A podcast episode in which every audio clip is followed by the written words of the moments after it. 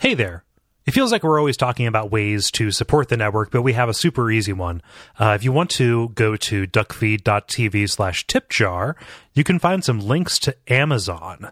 Now, those are affiliate links. So that means if you go to Amazon through the links on duckfeed.tv/tipjar, you can buy whatever you're going to buy, and we get a small cut of whatever you spend. So that is a wonderful way to support the network, make sure we can continue doing shows like this without incurring any extra cost to you. It's the same Amazon, same stuff, same thing you're always going to, go for and buy. But it does help us, continue talking about video games for fun. Again, go to duckfeed.tv/tipjar. We appreciate everybody who takes the extra step. Some of our landings were desperate adventures. We are now prepared to meet the inevitable counterattacks with power and with confidence.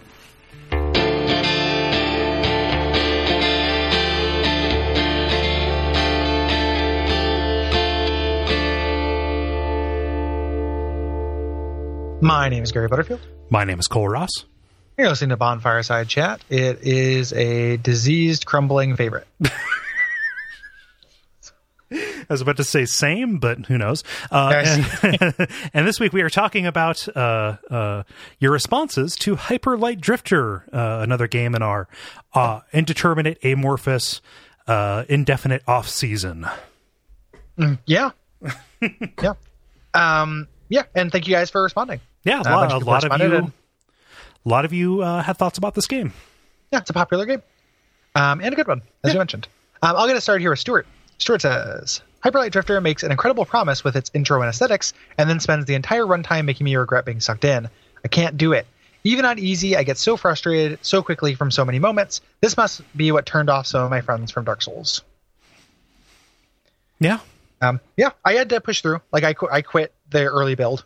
Yep. I said, so I had the same moment where it's like, I knew I was coming back to it, but I had a moment where I was like, this is just not worth my time.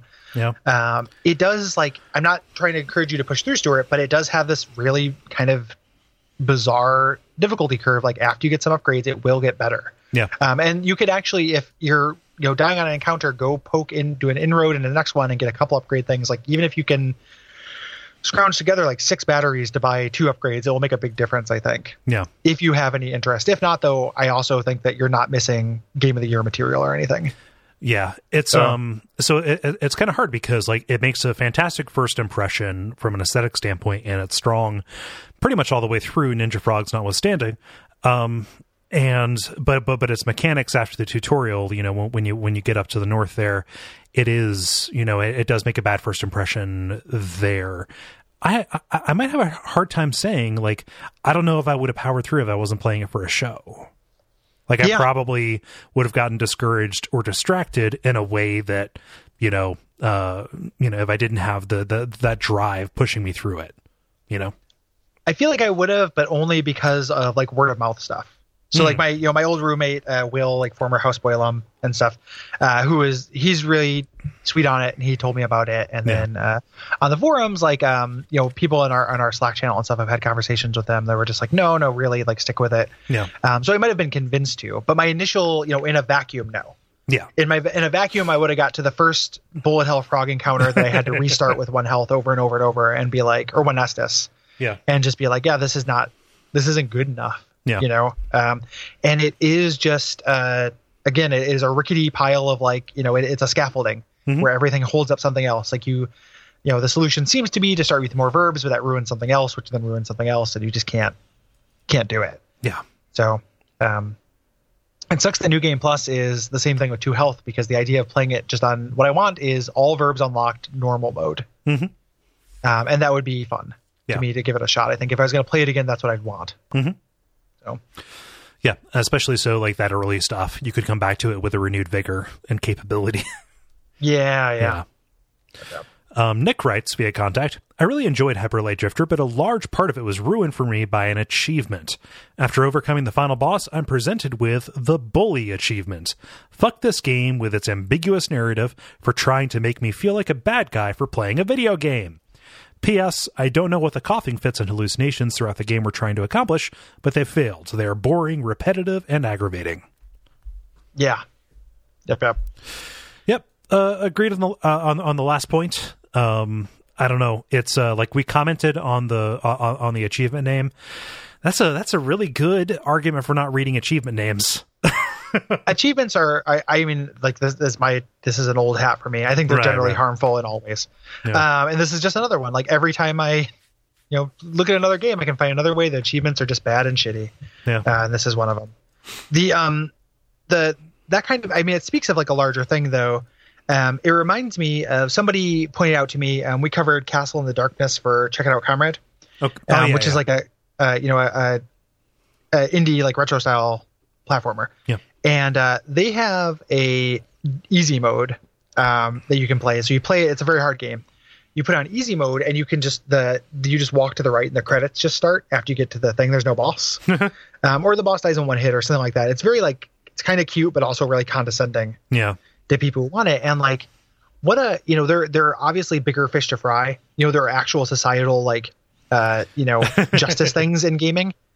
But as far as like a general trend in games, like this has now unseated my annoyance at the, Ubisoft map checklist nightmare, every video game being the same thing, which is like, oh, this trend sucks. Yeah. I hate this. This kind of like nya, fuck you for not being hardcore enough trend is now my least favorite thing that is I'm seeing in games more and more. Yeah.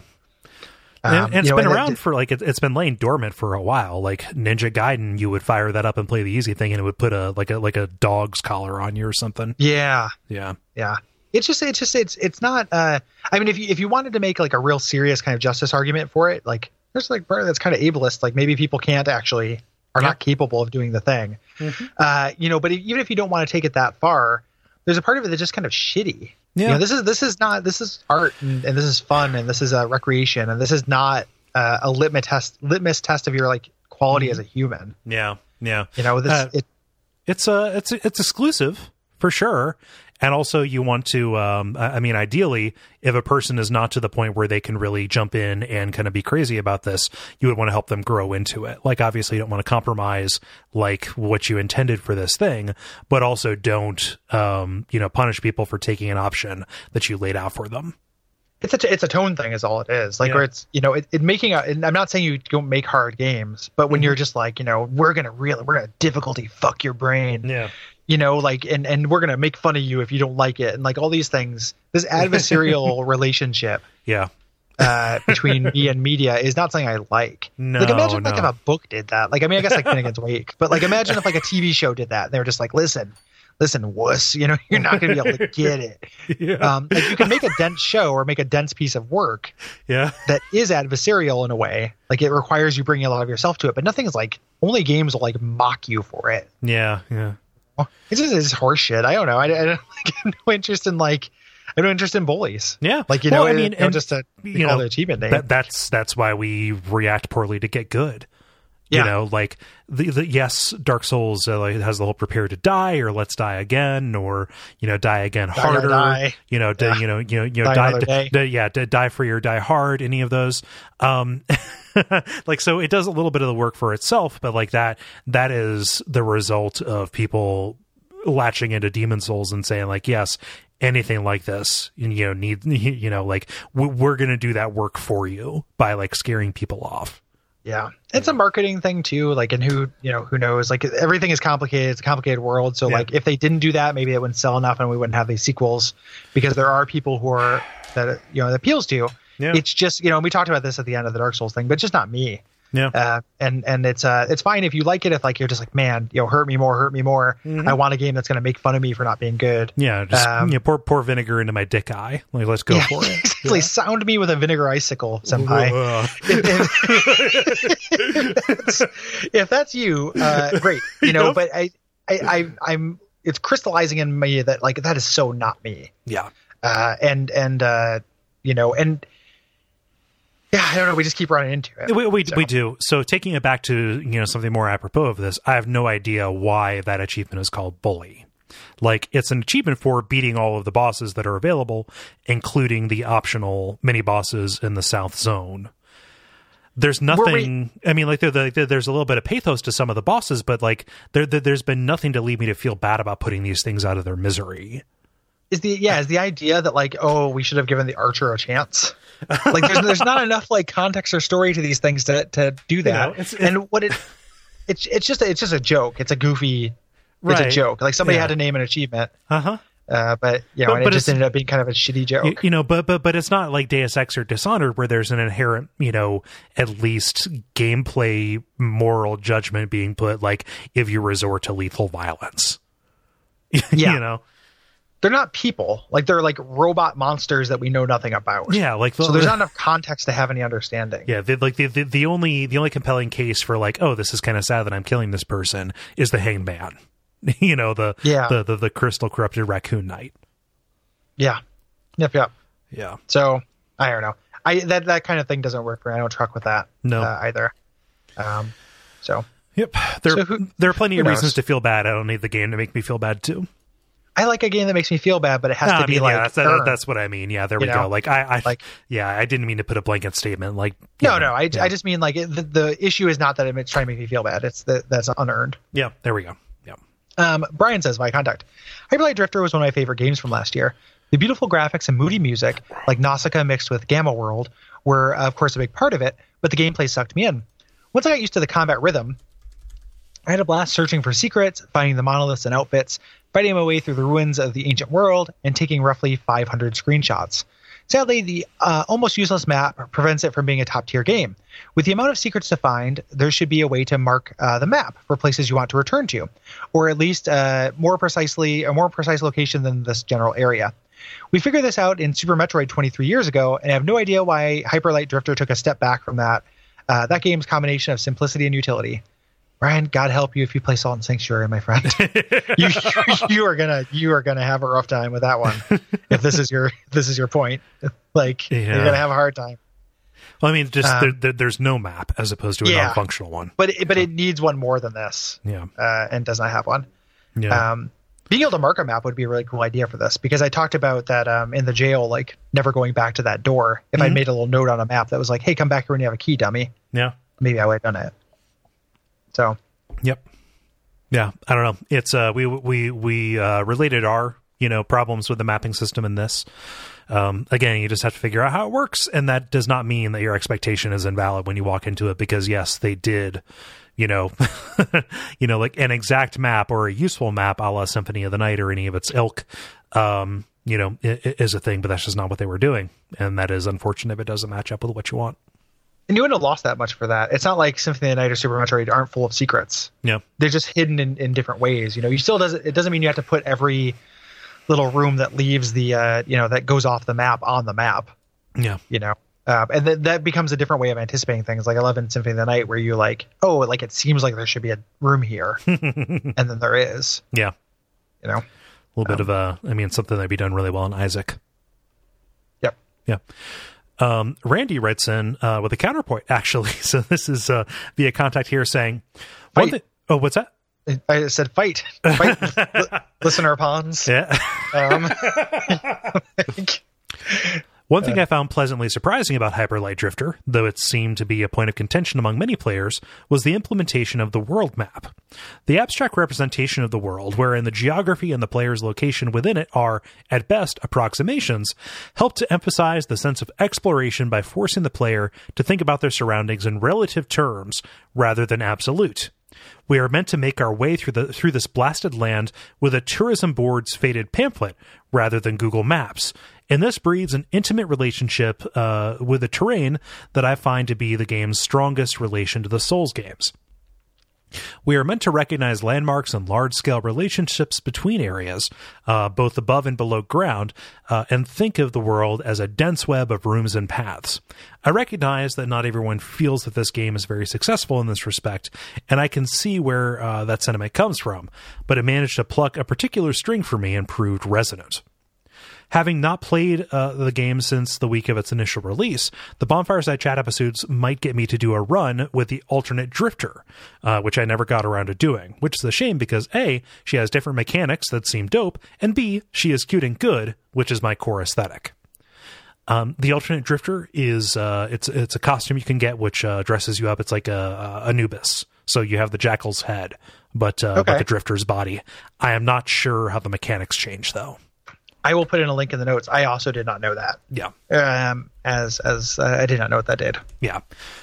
So yeah, and people who expect us to be very thorough with this stuff, it's off season. Please extend us a little bit of we're just doing more. So yeah. So the alternate drifter, yeah, this is something I read about. It's something that's only available to Kickstarter backers. It was given like in some kind of obscure update later on. I got a couple outfits in this game, but I changed into them. I didn't really notice a difference when I did. Yeah. Even though, I think that there are alternate costumes. I just assumed it was a palette swap. Yeah.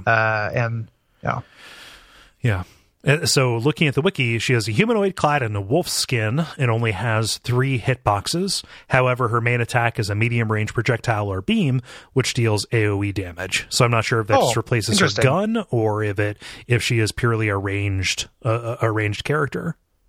Main attack makes me think it replaces the sword. Oh, wow.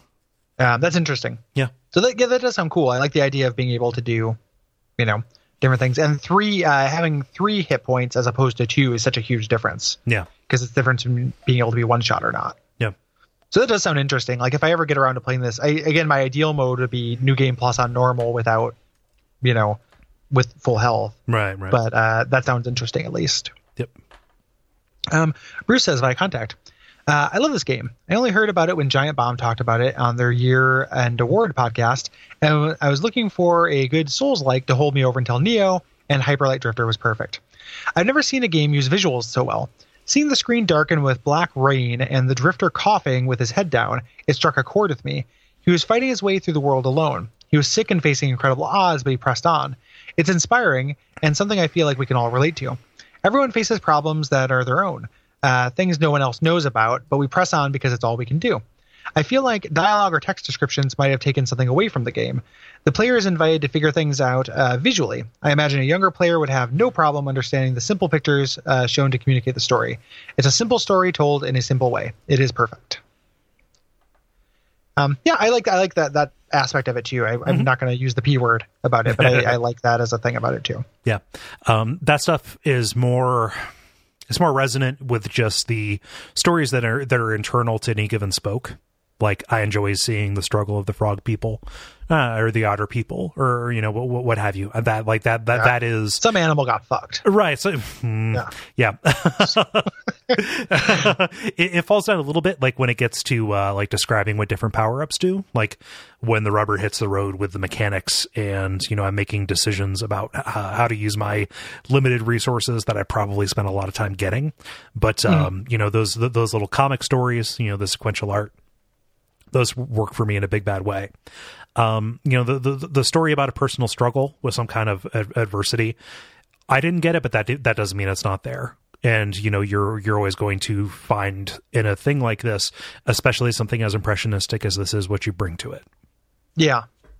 I mean, more or less same. Like I feel the same way. Like the pictograms from the different spokes were very cool, and I like them. I didn't like that they kind of told a very similar story each time. Yeah. Just like what happened to this area tended to be really samey to me. Yeah. It was taken over by like a different faction or a different outsider thing, or just kind of taken over, quote unquote. It needed a gameplay reason to be hostile or a narrative reason to be hostile. Yeah. So that like, they were cool looking and I liked them in a vacuum. Mm-hmm. But this game kind of in general terms failed to touch my heart at all. Yeah. Even if I did end up liking it quite a bit. Yep. But again, like I wouldn't take that away from you. Like if it worked for you on that level, like that's great.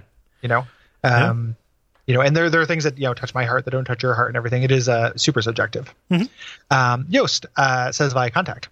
Or is this me or you? This is me. Yeah. Oh, sorry. But yes, Yoast writes in. I think that we have mispronounced their name in the past, so I apologize. They were very kind and provided a guide this time, and we'll try to remember that in the future. And if you're writing in and you think that these two idiots might have a problem with that, If you want to include it in pronunciation guide, it's not obligated to. No. But it would be appreciated, and we would, we'll do our best to pronounce your name right. Yes.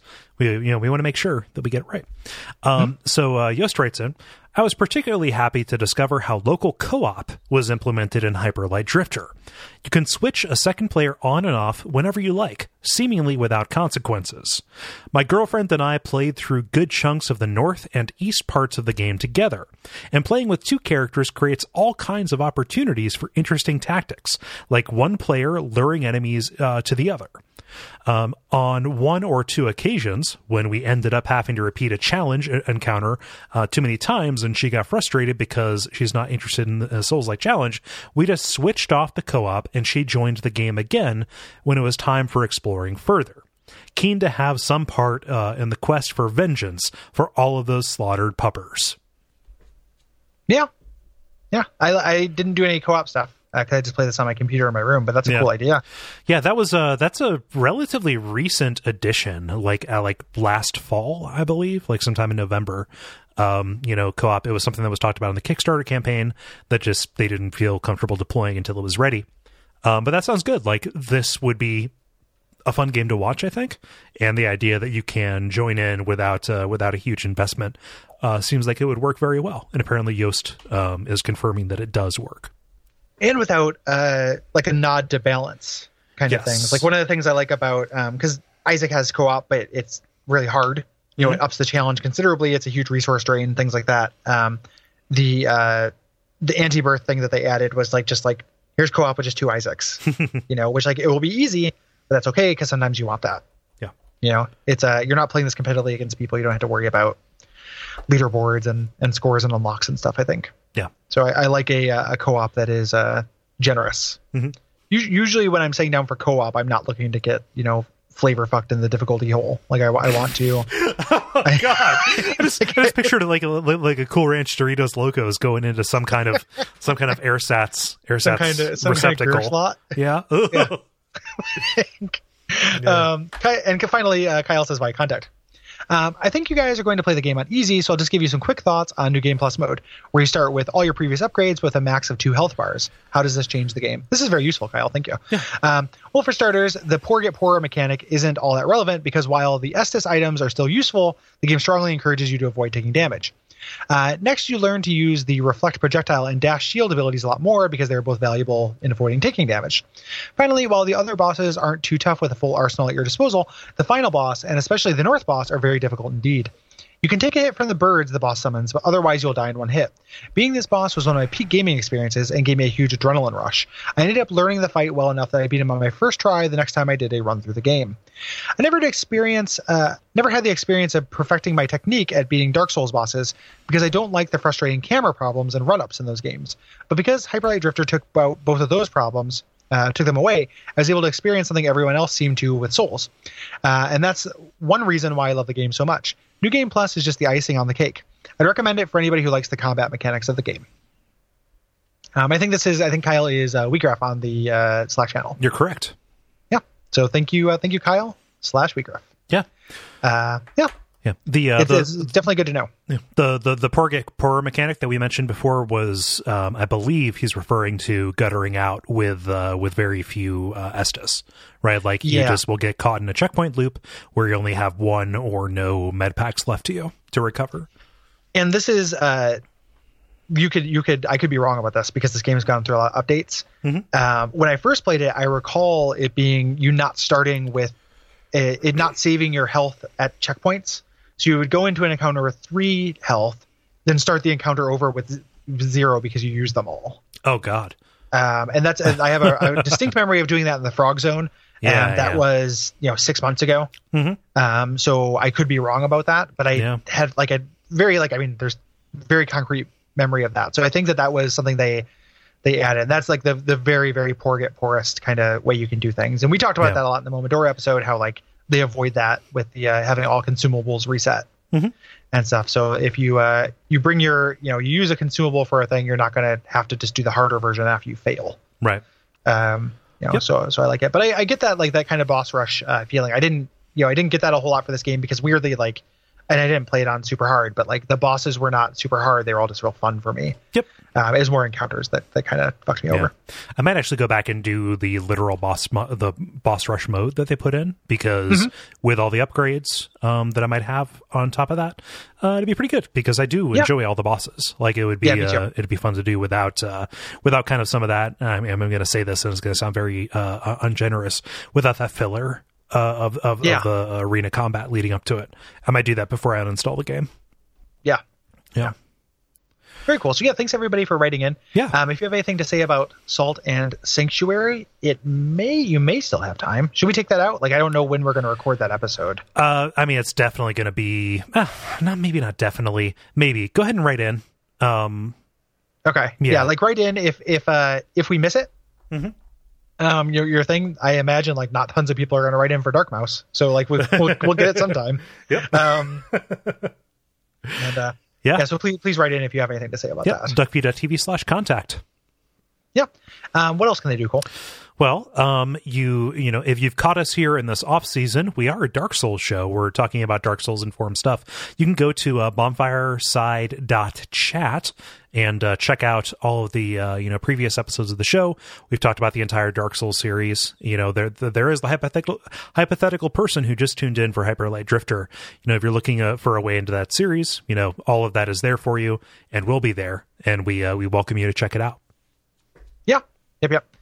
And if let's say you are getting into let's do a quick shout out to some of the other shows on the network. If you are just getting into this, we have a lot of other shows. This is the magical time during Bonfireside Chat off seasons. Essentially, we duplicate another one of our shows, which is the flagship for the podcast or for the network, which is Watch Out for Fireballs. That is where Gary and I, every 2 weeks, we pick a game to talk about. We do a very slightly more zoomed out version of what we do here. Normally, it's pretty similar to what we do in the off seasons, but usually retro games. But we sometimes vary it up. Recently, we've done Dishonored 2. And that episode has received some praise. People seem to enjoy it. So that is that is there as well. That is Watch Out for Fireballs. Yes. You can also listen to really a host of other things. We cover lots of stuff. So we have Pile Underwater, which is the newest show, which is about the music of R.E.M. We have Radio Free Midworld, which is about the Dark Tower books. Days of Future Cast, which is about the X-Men animated series. All kinds of stuff. Plenty of things. We started out mostly in video game stuff, and we're making a concerted effort to expand beyond that. But there is some video game stuff. Like, go check out Abject Suffering. That is a show that Gary and I do that is nominally about bad games, but is mostly kind of a comedy show where we use the game as a springboard to talk about whatever we were going to talk about anyway. And that's really fun. That's our goof show. If you like goofs, you will like that show. And then just check out the network in general. Other stuff kind of comes through too, especially most of that stuff is only available to patrons. You go to patreon.com/duckfeedtv, but little bonus videos, little like just kind of side content and stuff, being able to vote in polls for things, stuff like that. So I think that's, kind of a good overview. We, if you want to camp out and check this stuff out, we're more than happy to have you. Absolutely. Until next time, what should they do, Cole? Well, I think last time we set up some kind of weird hypothetical about hot pipe and some kind of malevolent contractor who would take the roof over top of you. So watch out for that guy. Yeah. Bad dad.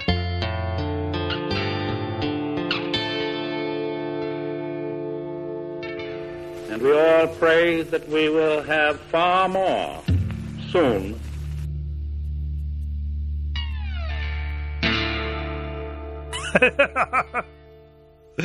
All right, cool. All right.